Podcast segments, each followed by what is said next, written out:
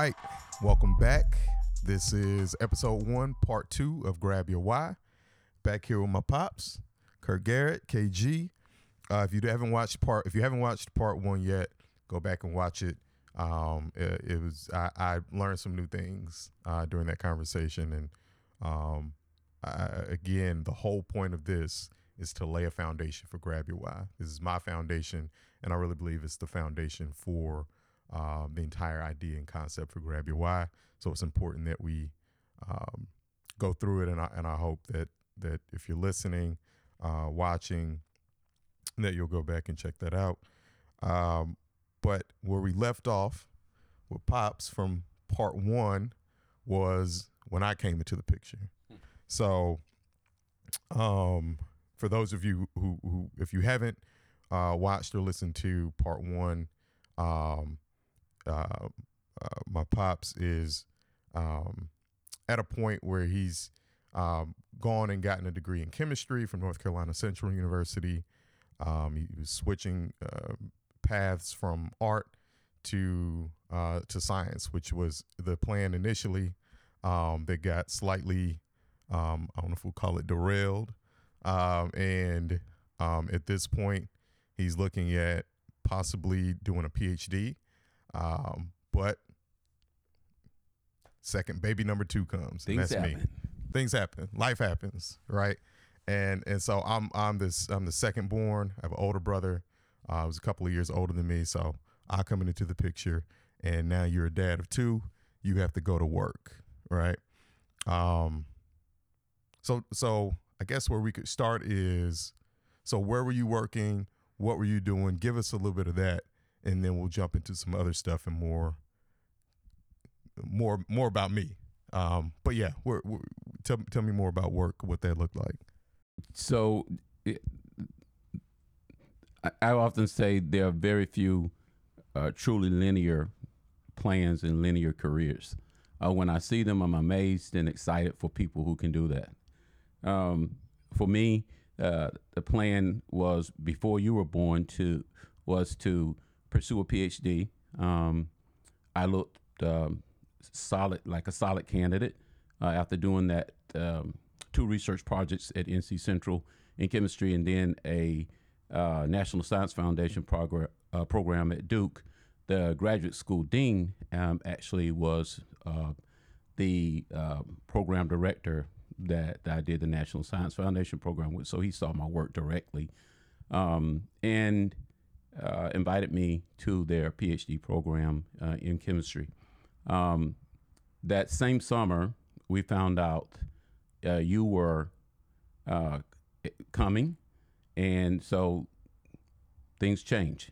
Um, um, I um, opted to take a job um, and took a job at um, East Carolina University as a researcher in a very large diabetes program headed by then a Dr. Jose Caro and uh, under his group there was a another scientist heading a program in genetics named Carolyn Stieglitz, and Carolyn's program she uh, selected me um, um, to be in her genetics program um, and do research with her. I thought a biology student would have been more fitting. She thought a chemistry student was best. Three months after that, I got picked up by Burroughs Wellcome uh, pharmaceutical company. Um, and then worked as a bench scientist there doing process optimizations and some cool stuff. Gotcha, gotcha. Okay, so and, and at this point, we're living in Greenville, North Carolina. We moved from um, Durham um, in North Carolina Central uh, University and to Greenville, North Carolina. Gotcha, gotcha. So shout out to Greenville, G Vegas, um, as some folks call it down in Eastern North Carolina. Um, and and so so I, you know I kind of want to jump in here because some of my earliest memories really they start in Greenville, North Carolina, and what I what I understood. I, obviously, I didn't have any of the context around what was going on before I was born or why you chose science or any of that. But what I knew you as, um, my earliest memories were as a a scientist. You worked for a chemical company. That's what I could understand at what four, five, six years old, right? My dad works for a chemical company. He's a scientist, but my dad's also an artist. And so one of the things when I was reflecting yesterday was that I heard you a lot as a scientist. I listened to you as a scientist coming back from work, long hours and things, right? And coming back and talking about chemical compounds, molecules. Our molecules, one of the earliest words I can remember outside of just kind of standard English. So that's what I knew you as um, verbally, but in practice, you were an artist. Art all around the house. You had a studio, GFA, Garrett Fine Arts. We're working on GFA 2.0. Um, and so you, but so you're, but you practice as an artist. And so I think early on, I got this sense that you were like a, a, a you were a complex person that you were you but it, it didn't seem complex. You could do both. And i think that gave me permission and gave me the idea that okay i could be an artist and a scientist. I can be an athlete and a, a business person. I can kind of do all of that because i saw you do a little bit of of everything. So you know from from what you talked about in in part one you talked about being an explorer and all those things. Did did it ever occur to you? Let me ask you this: Did it ever occur to you that you were doing that you were in these what most people would say are two very different worlds as far as art and science? Did it ever feel like that to you? Did you just embrace it, or was it all of it just natural and it just kind of blended and meshed together? Yeah, so, um, I I sort of always thought of myself as an artist, um, and I thought of myself uh, sort of naturally as an artist. It started somewhere before school, before kindergarten and all that stuff. Um, I think the very first uh, thoughts I had about being an artist came from my dad. I saw him sketching, uh, really drawing with an ink pen on white paper. And he would draw these uh, basically squiggly lines that were intersecting with each other and eventually made something that looked like uh, wire mesh that's joined together. So that was um, probably my first impressions about art. So I tried to imitate him. There was always white paper around. He worked at a pulp and paper company, uh, Weyerhaeuser, and he brought home their irregular paper. It was slightly off colored, uh, mostly. Uh, so it got kind of thrown away. Mm-hmm. And dad and others were permitted to bring that paper home. I used that paper through my entire um, um, elementary through high school, just writing on uh, blank paper and drawing. So I had lots of paper. He kept also lots of then um, what we call ballpoint pens, um, and I used those pens to draw with. Um, so there was lots and lots of resources around to draw on, uh, you know, especially eight and a half by 11 sheets of paper. Um, so I saw myself as an artist sort of naturally, and I also felt that I needed something else to help define me. And um, I wanted something challenging. Um, and I felt that the sciences was that area.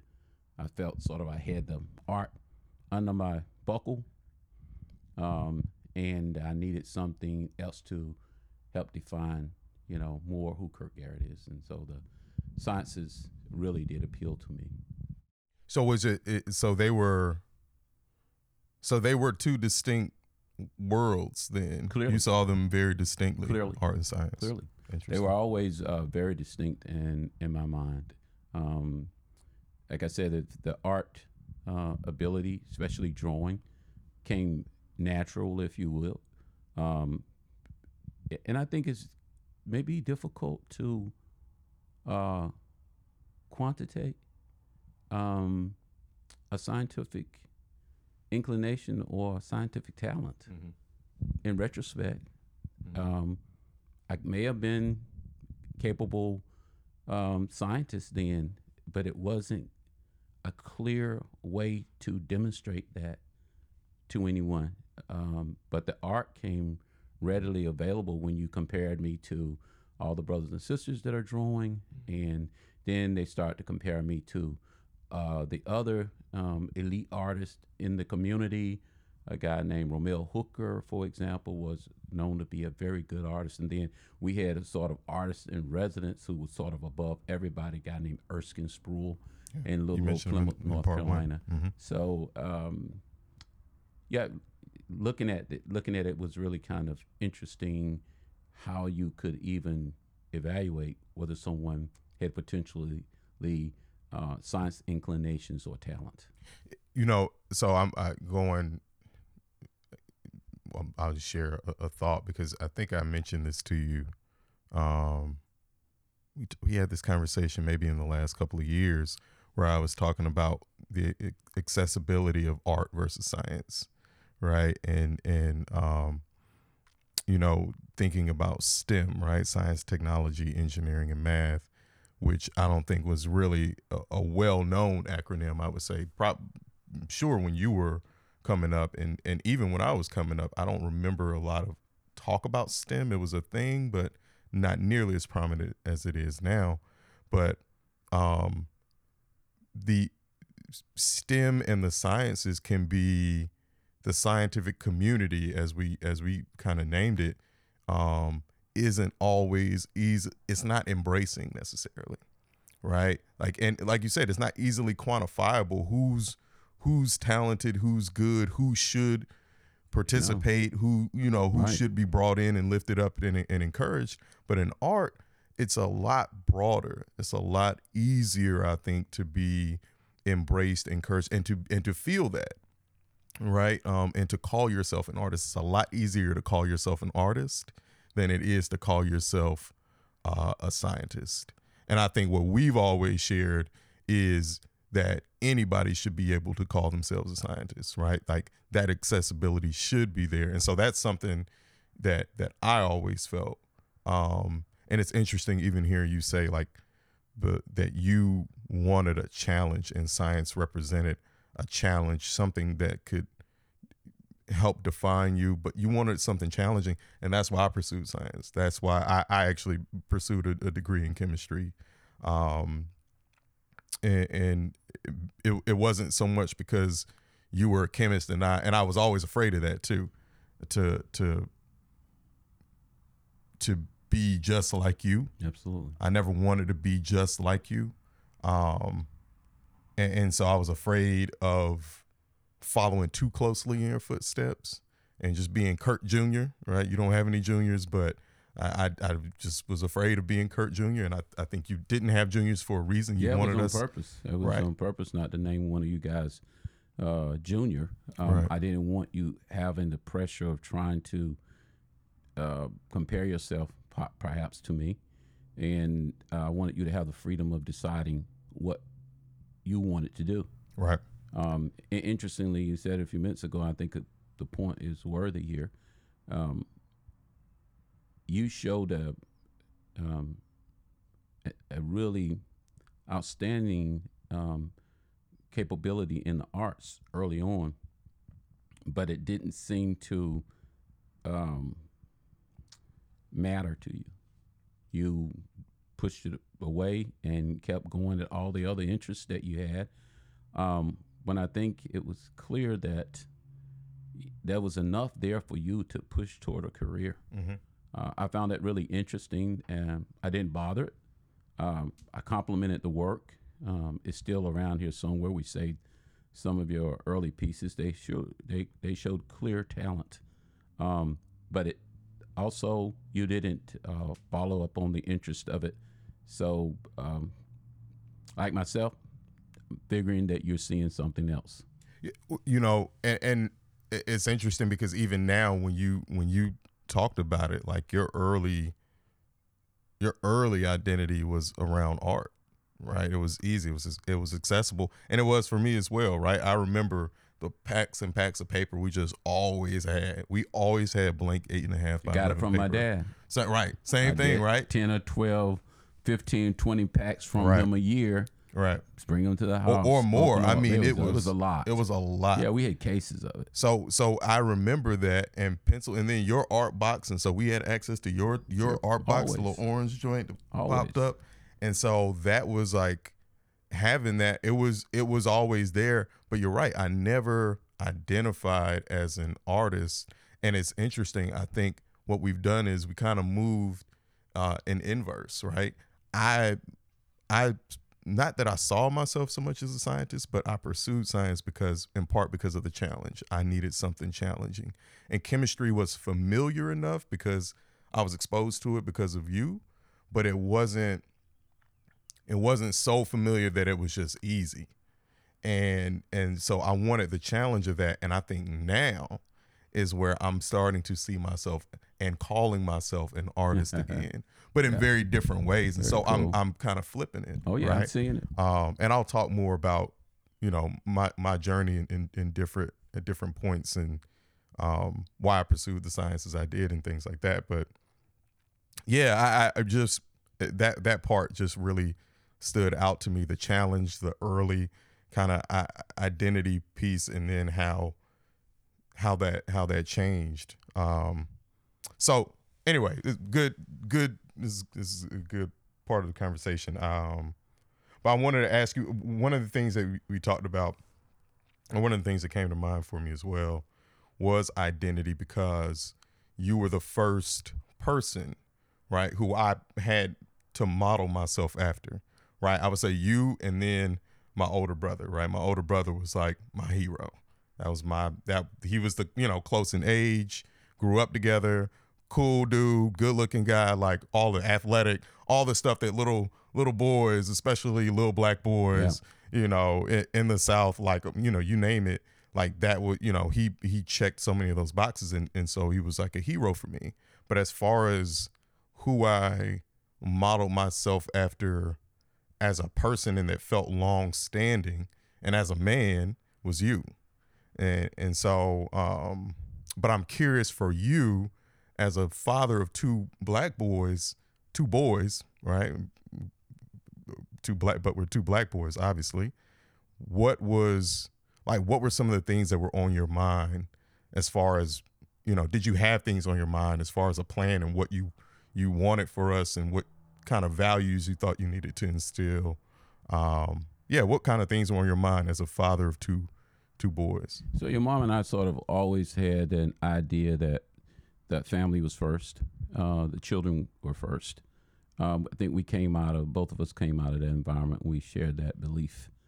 So the idea was to try to mature uh, some emotionally strong children who had a respect for education and who could um, have uh, individual personal confidence that they were capable of uh, navigating the educational system, understanding the ability to go into a classroom, consume the materials properly, excel at those materials, and then take a break from that, and at the same time enjoy all the wonders of a of a, of a balanced childhood without being put into pressure to uh, over excel.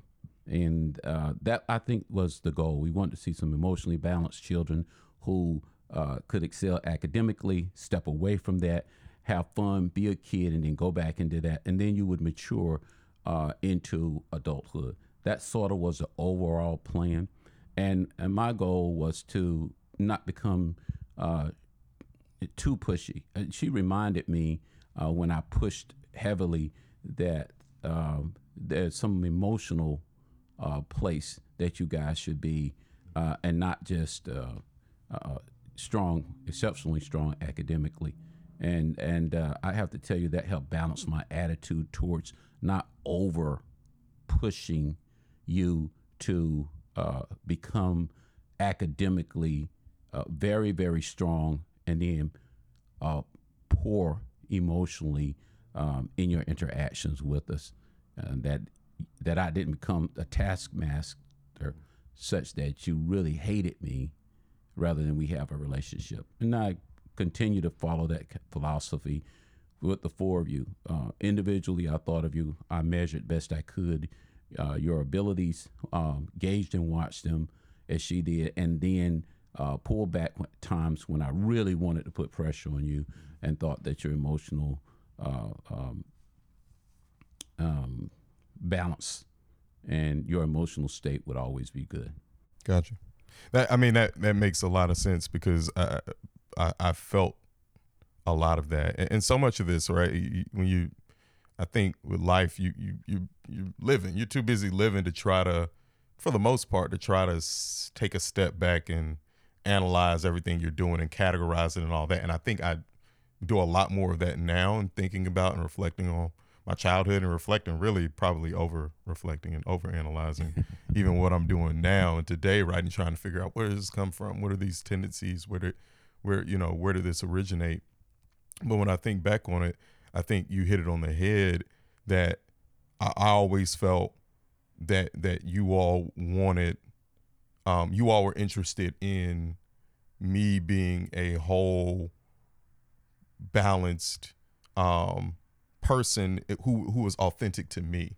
I didn't I never felt like I had a ton of pre- I definitely never felt like I had pressure to be you. I think we had a lot of similar uh, we had a lot of similarities growing up. I was called Lil Kurt. Anybody who knew you growing up said, "Man, you definitely Kurt's son." Right? Everybody said I look just like you. And I I never quite saw it. I never thought I really looked just like you.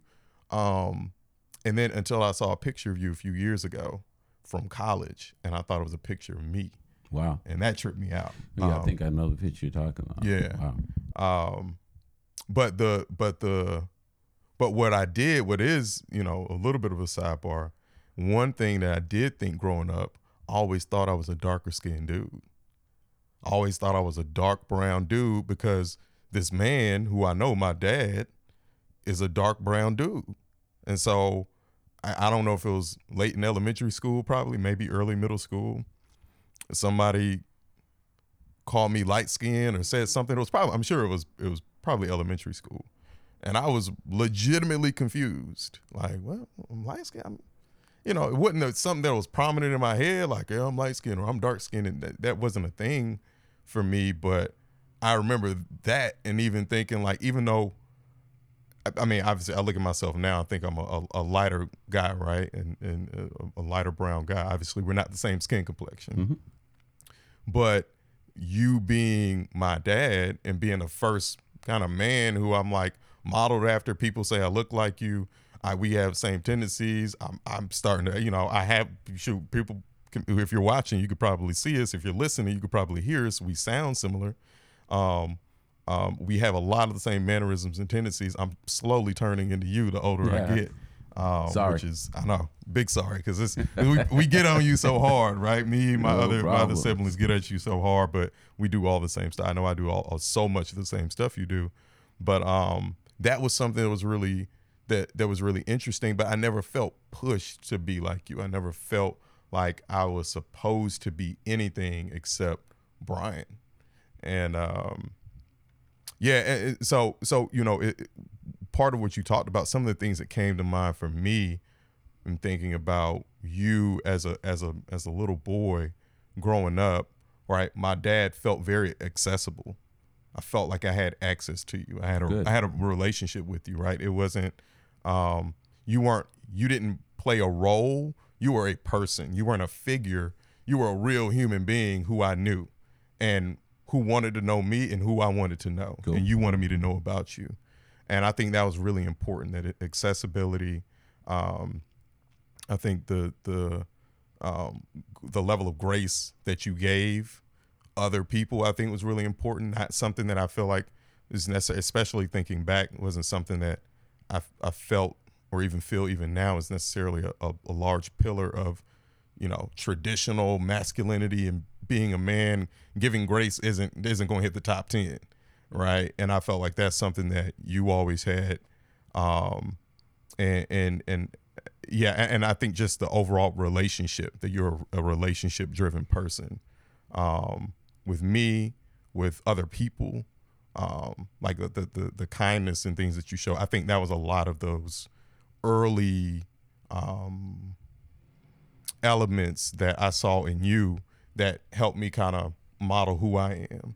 uh, and lay a foundation for me um, as a man. And so I saw that as a boy, and I think that was really important. Um, but I want to touch on two two pieces, two conversations from from early on that I remember that laid a foundation for me. And the first one is the cool, the conversation of the cool. So I, I I'll I'll give it I'll I'll I'll give my I'll give a quick intro of what it means to me of what the cool was mm-hmm. that what that conversation was or is. The cool is a conversation about it's the cool factor or what is cool. That was the question. That's really what it is. What is cool? That right cool was a word that i mean that was the word of the day right? This is early 90s and obviously cool has been around since you know before and and since. But for us as little boys me and my older brother being cool was really important right? Yeah, and so i remember the conversation was what is cool? So so for you what was that conversation and how, how do you describe how do you define cool right? Yeah. So um, as a parent you sort of gauge things and i remember the conversation um, I, I was a little surprised that it became so profound to you guys um, because I wanted to make a point, and I thought I'd had to make it again and again. Uh, but I found out that I only had to make that point one time, and you guys got it. I guess you could say you were ready for it. It intersected at the right time. You know, I am about intersections. Intersections are just real cool markers. You know, as a scientist, intersections are so important to help you solve problems. I think we intersected at just the right point, and it's interesting that you and your older brother Harris um, were at, at that point to hear the cool conversation. And the cool conversation was something that I got growing up. Um, and it wasn't a conversation that was shared with me, but was more demonstrated to me. My dad had a certain kind of confidence, a kind of suave, um, a relaxed uh, position with himself. He interacted, as I mentioned in part one, with lots and lots of men and lots and lots of people in our community and lots and lots of women. We were involved in the church very heavily, but I always saw him relaxed, moving through crowds, greeting people, saying hello, and being relaxed, and coming home with the same kind of cool, just a kind of real laid backness, a great smile. Uh, he had a gap in his teeth, but this guy was like somebody who was really, really just kind of warm. Uh, his friends seemed to love him.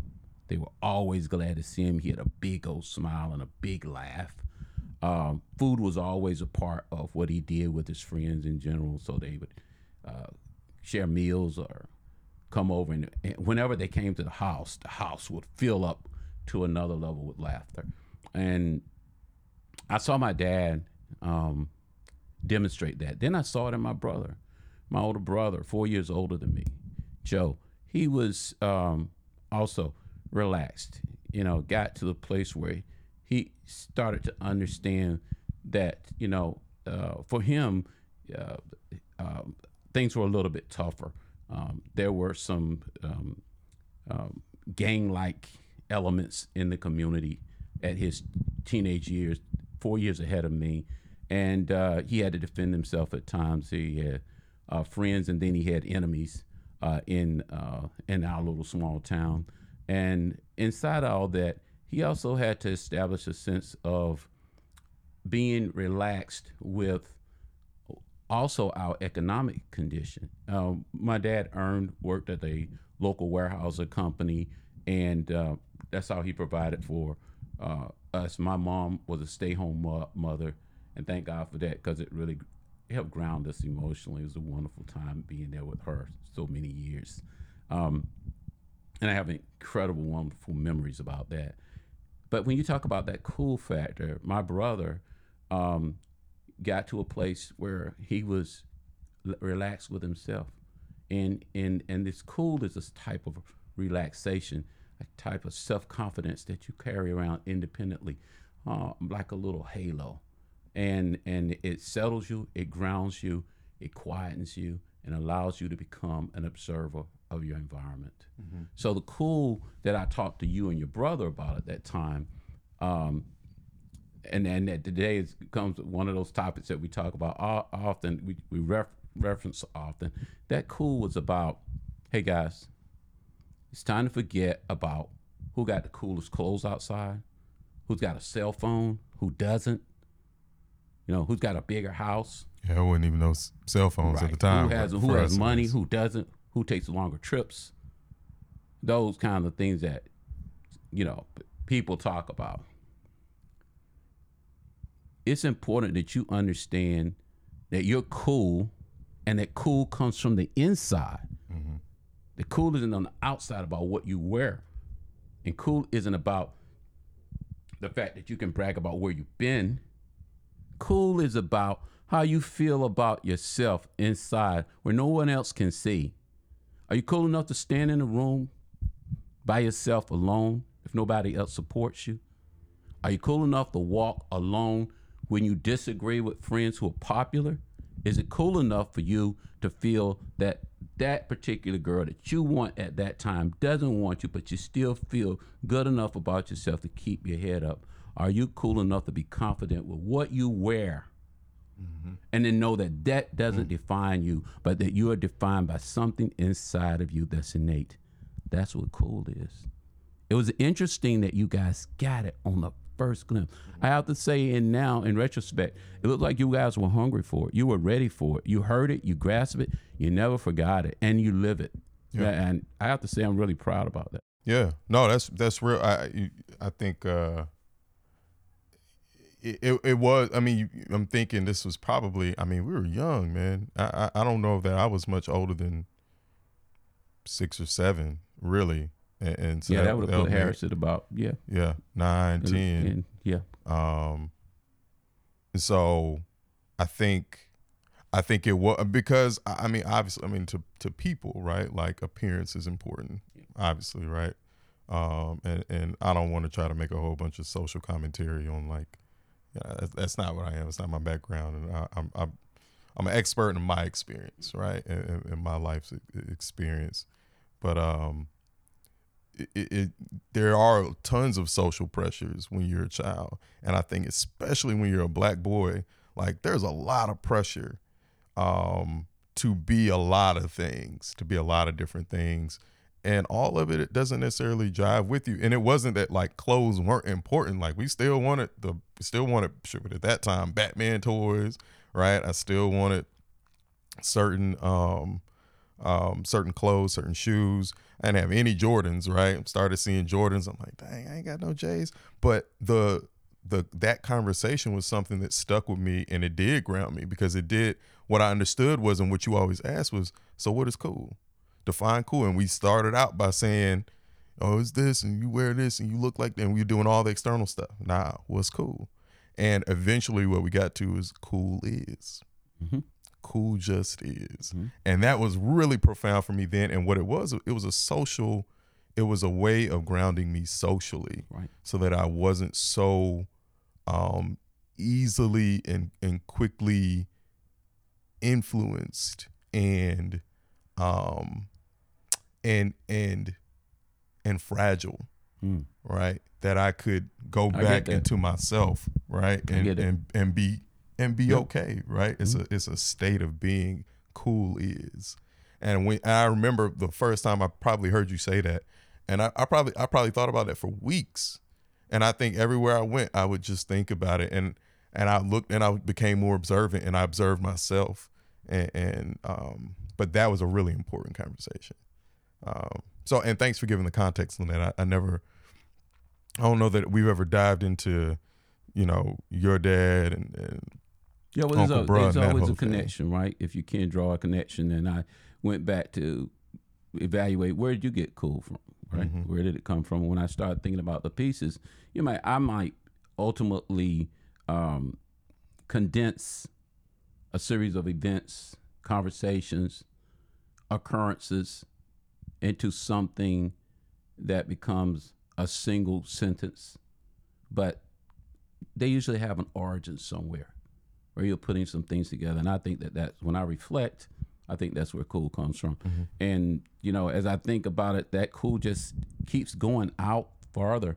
Um, um, some of the coolest guys that I see who just represented that evenness were some guys who were always even tempered, always sort of uh, um, okay in the skin they were in, and uh, in a sense walked on air uh, because of that calmness that you could feel around them. Uh, not easily excitable, excitable but not easily. Could always manage uh, stress under situation uh, so that it appeared that they were had the ability to get uh, an optimized outcome, a positive outcome, rather than just to be completely swayed by the moment or the events. I think that that's kind of a cool. And I have in my mind references of numerous people who were um, uh, acquaintances and close relatives, um, uncles and cousins who, who who lived cool. So so you're actually taking it into this the second conversation. So that's more the social piece. But it, you know, n- none of these things necessarily s- stand alone, right? But the other piece was the importance of thinking, right? And this was the the um you know, intellectual and emotional um conversation which you know wasn't necessarily it, i mean it's an ongoing conversation right? Um, um, throughout my childhood and, and part of adulthood even um, and i think it's probably evolved now and we kind of communicate and operate on, on a different level now but the um, the importance of thinking came up it mainly came up when i got in trouble right? When we got in trouble it was it was uh you know that was question number one right? I'm at school i'm at home whatever getting to it with with my brother right? I got two other siblings so might get into it with them uh with, with matt and Ann and and who, who knows? But whatever it was do something dumb do something do something you know do something dumb and get in trouble. And and usually a call was made if you were at work calls get made. You already know I already know. Pops is coming home. He's coming home to, to deal with the situation. And you got all this time to think. Interrogation. right right. The interrogation's coming right? The the you know you, you you're gonna have to it's gonna be a conversation um among, among other things but it's gonna be a conversation. And the question that always came up was what were you thinking? And nine times out of ten right what i felt the right answer was was i wasn't thinking right i wasn't thinking because and, and usually you like yeah you weren't right. you weren't thinking. Why weren't you thinking? Right? What were you thinking? Why weren't you thinking? How are you going to approach th- this thing differently? And what I got from all that was, and, and, and we would talk even more in depth about it, but I became a more critical thinker because of just thinking about, just thinking about thinking was really important. And I don't think it's something that most people do, much less kids, right? But are you thinking about what you're thinking about right and what and what i heard from you was by thinking you can save yourself from certain situations right if you get into a situation you got to be cool you got to remain calm right you talked about being even enough so that you can think through a situation you can think yourself out of a situation. Um but the the importance of of thinking was really that conversation those conversations um were really i think critical to my development as a critical thinker as someone who became more self-aware about where are my thoughts what am i focusing on what am i doing in this moment right? Having to make a decision do i go left do i go right? Do i go with these guys? Do i do this? Do i do i try it? Or do i do i fall back? That was really um, a, a, a critical part of me as a young boy, especially a young boy, a young black boy who was not not only navigating boyhood but also navigating like some some real situations when it came to my race and how I was looked at by folks at school, by folks in the neighborhood, by folks at the mall, you name it, right? I had to navigate things socially and figure out how am I going to make sure I make it home safely? How am I going to make sure I don't get, you know, don't get into it with someone and now I'm suspended from school, right? And and and so the importance of thinking was uh, I mean those conversations were huge in, in, my development and laying a foundation for me. So I mean I, I and I think I mean you've kind of described it, but where did where did that part come from, and how did you see that when we had those conversations? What was what was on your mind when we were having those conversations? So there was um, an assumption that my kids are smart. You know, you know, live with you for a while. It, good aptitude, good ability to reason. Um, that was sort of tested on a regular basis in all discussions and conversations, and um, we started that with you really, really early, just testing you. Um, so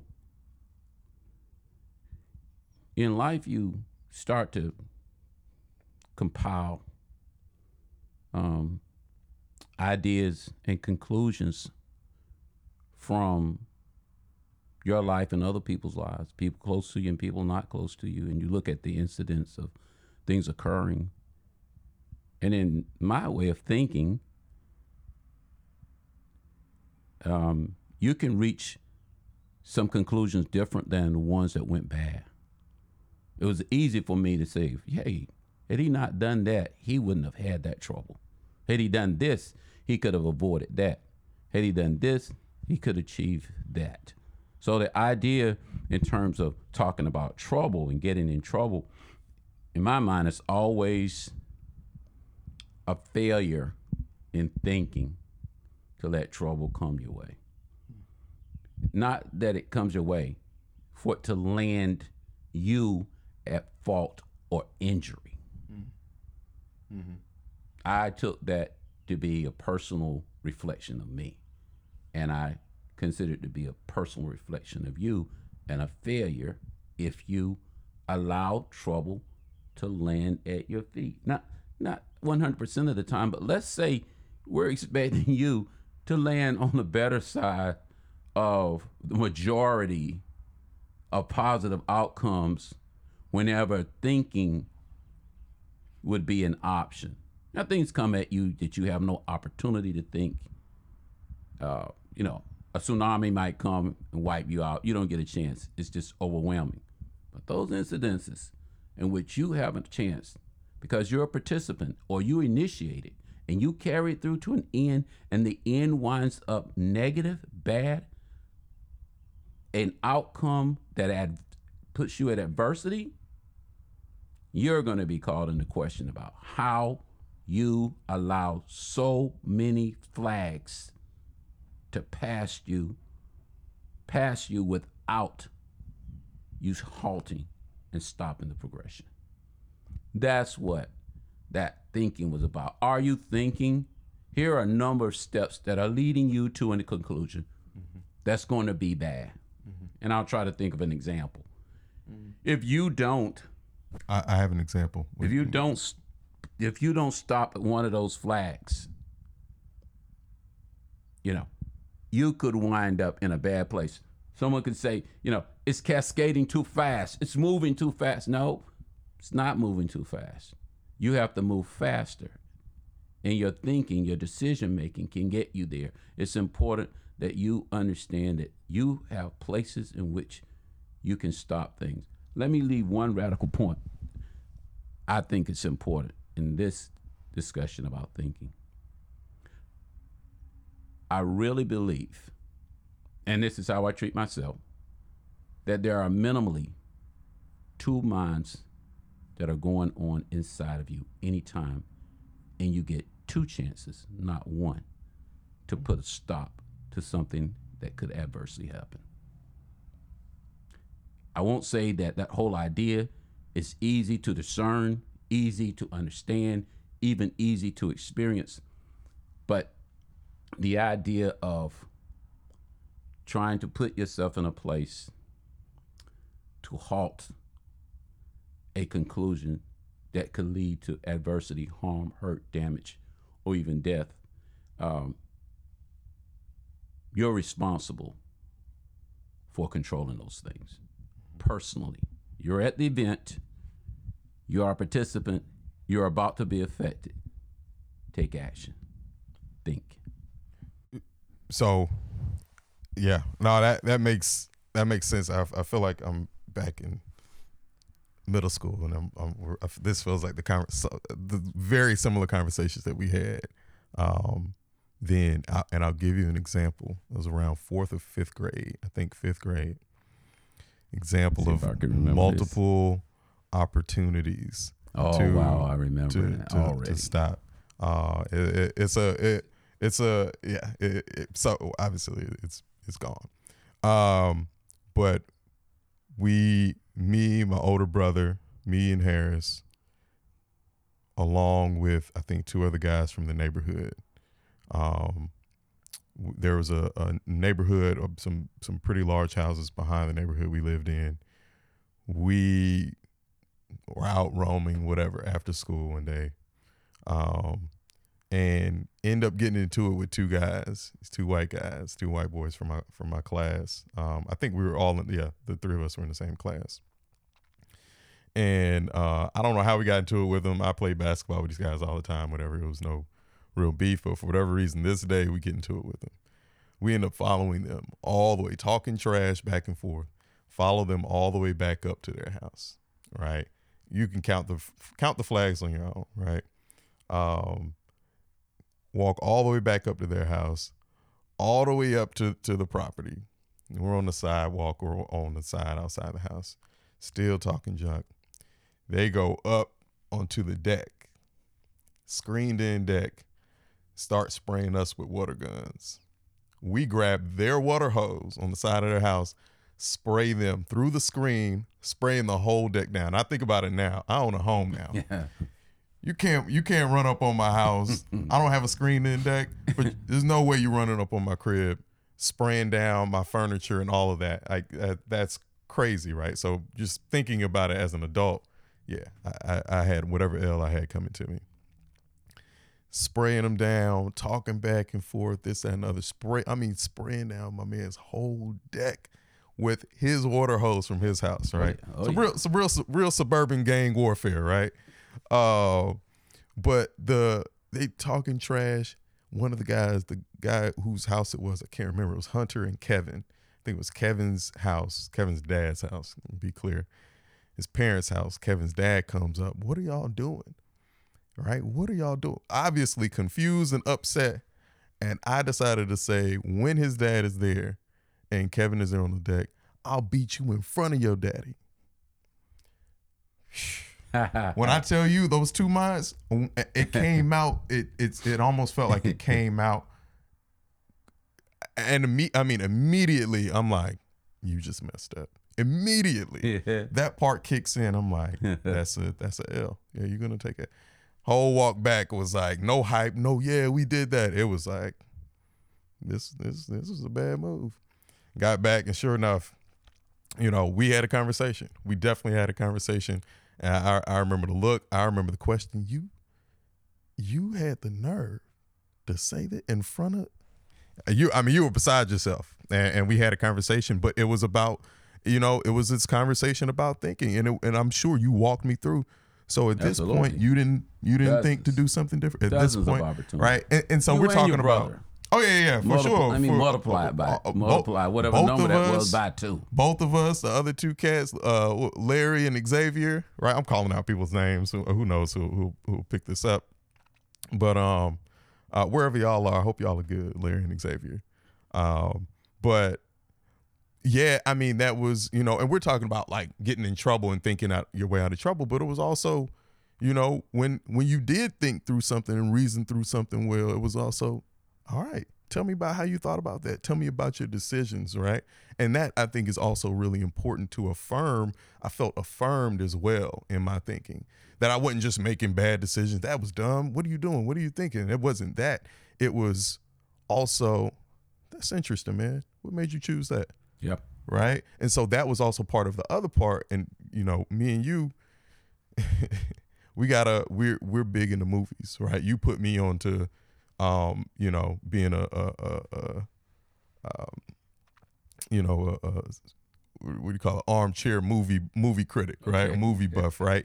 And, but what it was, it was really important early on. You were showing us movies that were above, you know, PG thirteen and rated R in some cases. Hope you don't, you know, hope you know, statute of limitations is out or whatever. But um, you know, we were watching that stuff, but we were watching it with a critical lens. It wasn't just consuming it for entertainment's sake.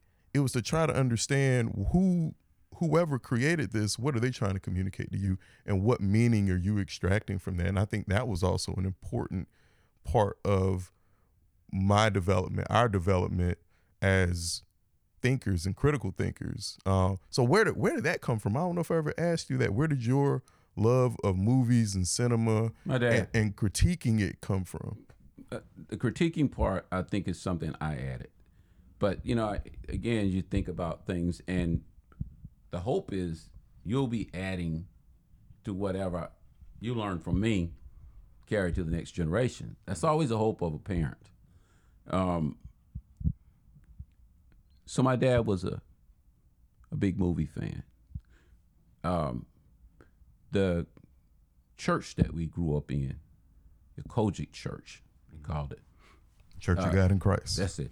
Did not permit um, those who were members who had confessed Jesus Christ as Lord and Savior to go to the movies. When we, we were younger, my dad was not a Christian. I didn't know the difference. So he took us to the movies with him. We used to go to see westerns together, and we sat in the segregated section of the movie, um, um, and we watched these wonderful movies together with your dad present. I can't tell you how what a wonderful, warm feeling it is to sit in a um, a movie theater and watch Glenn Ford uh, and other guys on the westerns with your dad and your brother and then we take a walk back home or we roll back home. Um, really warm times. Um, then that stopped. Then we watched movies at home, and we watched them together as a family. We love staying up after eleven to see what we call then the late movies. Um, and we watched them with him. So he was always in the mood to watch a movie whenever he wasn't working outside, uh, doing his second job as a freelance automotive mechanic, really known as a good mechanic in the community. So that whole idea of watching movies was just sort of naturally a part of our family. And my dad being present with us was also an extra layer of warmth, to think of it that way. So when I have my family, I'll keep the tradition of watching movies. But now I've turned up watching movies since I left him. I'm watching all sorts of things. When I go to college, the university library has a stack of movies and TVs that you can put a VHS tape in or a beta tape in and watch any movie from their catalog. So I saw incredible movies. And when I talk to you guys sometimes about my movie list, and I have an ongoing movie list, I talk about my vault list. And whether you can get my vault list, I found a few of my vault films from the university catalogs. That being said, the idea uh, is that now I'm enjoying things like not just actor names, but a director here and there. And also, more importantly, what's the movie teaching? What's the movie theme? A buddy of mine, we used to talk, and he goes, Kurt, I don't go to the movie for for analysis and the movie to teach me anything. I go to the movie strictly for uh, enjoyment and entertainment. I'm like, man, I think that's wonderful that you can do that. I go there and I look at the lessons uh, a lot of time. I can enjoy it, but the work that's been put into crafting a story and trying to deliver a message to you or multiple messages with visual images that lots of us watch, I feel like they're trying to send me a message. And I'm trying to discern that message.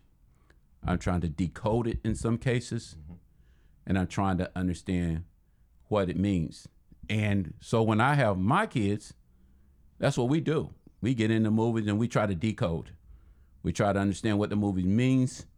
We have a discussion about what we thought different elements in the movie means, and um, we try to predict where we think the movie's going, um, what we think characters are doing, who will be better fit, where there are successes and where there are failures. That whole level of movies, again, comes from what I think is a progression of uh, movie watching that started with primarily my father.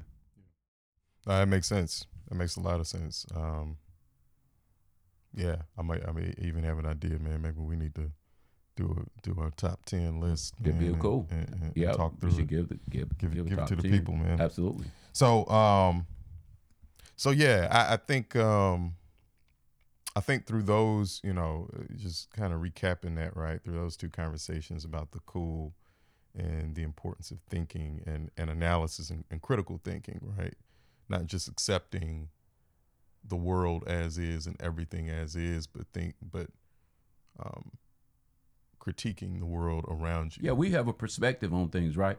Yeah. That might not fit with what their perspective is. They may be trying to send a message to us that we disagree with. Mm-hmm. Yeah. I think it's cool to be able to talk about the fact that we didn't like the message. We didn't like who portrayed the message. We felt that the message was contrary and contradictory, Yeah. or the message was definitely against us, whether the message was forced, whether the message was subtle or obvious. I think those are things that, you know, we like to lift from the movies that we watch.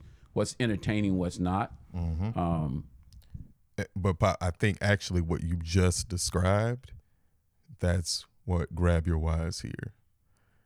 What you just said while you're speaking about directors and producers of movies, I'm critiquing the world as is. I have a perspective, and I think there are multiple perspectives. You, as close as we are, still have different perspectives on of the world, of this society, of what it means to be a man, of what it means to be a black man, how inclusive or restrictive that is, how of the different identities we can possess of who's in and who's out, all of that. And I think just exactly what you described is Grab Your Y. We're here to critique the world around us, how we engage with it, the messages we're being told of who we are. hmm. And I think that all those messages aren't, first of all, they're not true. And I don't think they all serve us. And I don't think that serves um, our communities. I don't think it serves society. I don't think it serves humanity. And I think we can take a different lens and a different look of what what it means to be a man and what it means to be a black man. So I think you just said it perfectly. And um, I think what we'll do is I'm gonna cap it right here, and we'll continue the conversation. And there, uh, we probably need to go ahead and get part three going. Um, I, I think it's uh, even in some ways obvious the way that our relationship has has is evolving, um, has evolved and continues to evolve.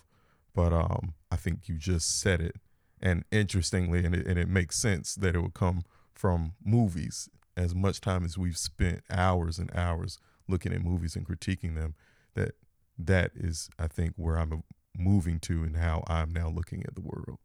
So thank you for passing down um, not only that, the cool, the foundation, the affirmations, the um, the the accessibility to you as a person um, from the time that I was from the time that I can remember all the way to now to be able to even be so accessible to be on a camera and on a microphone to share things about you and and how a foundation that was laid over 60 years ago, how that laid a foundation for me and continues to we're, we're continuing to build on. So thank you. You're welcome. Um, we'll close it out here. Episode one, part two. Grab Your Y. Kurt Garrett, my pops. Peace. Peace.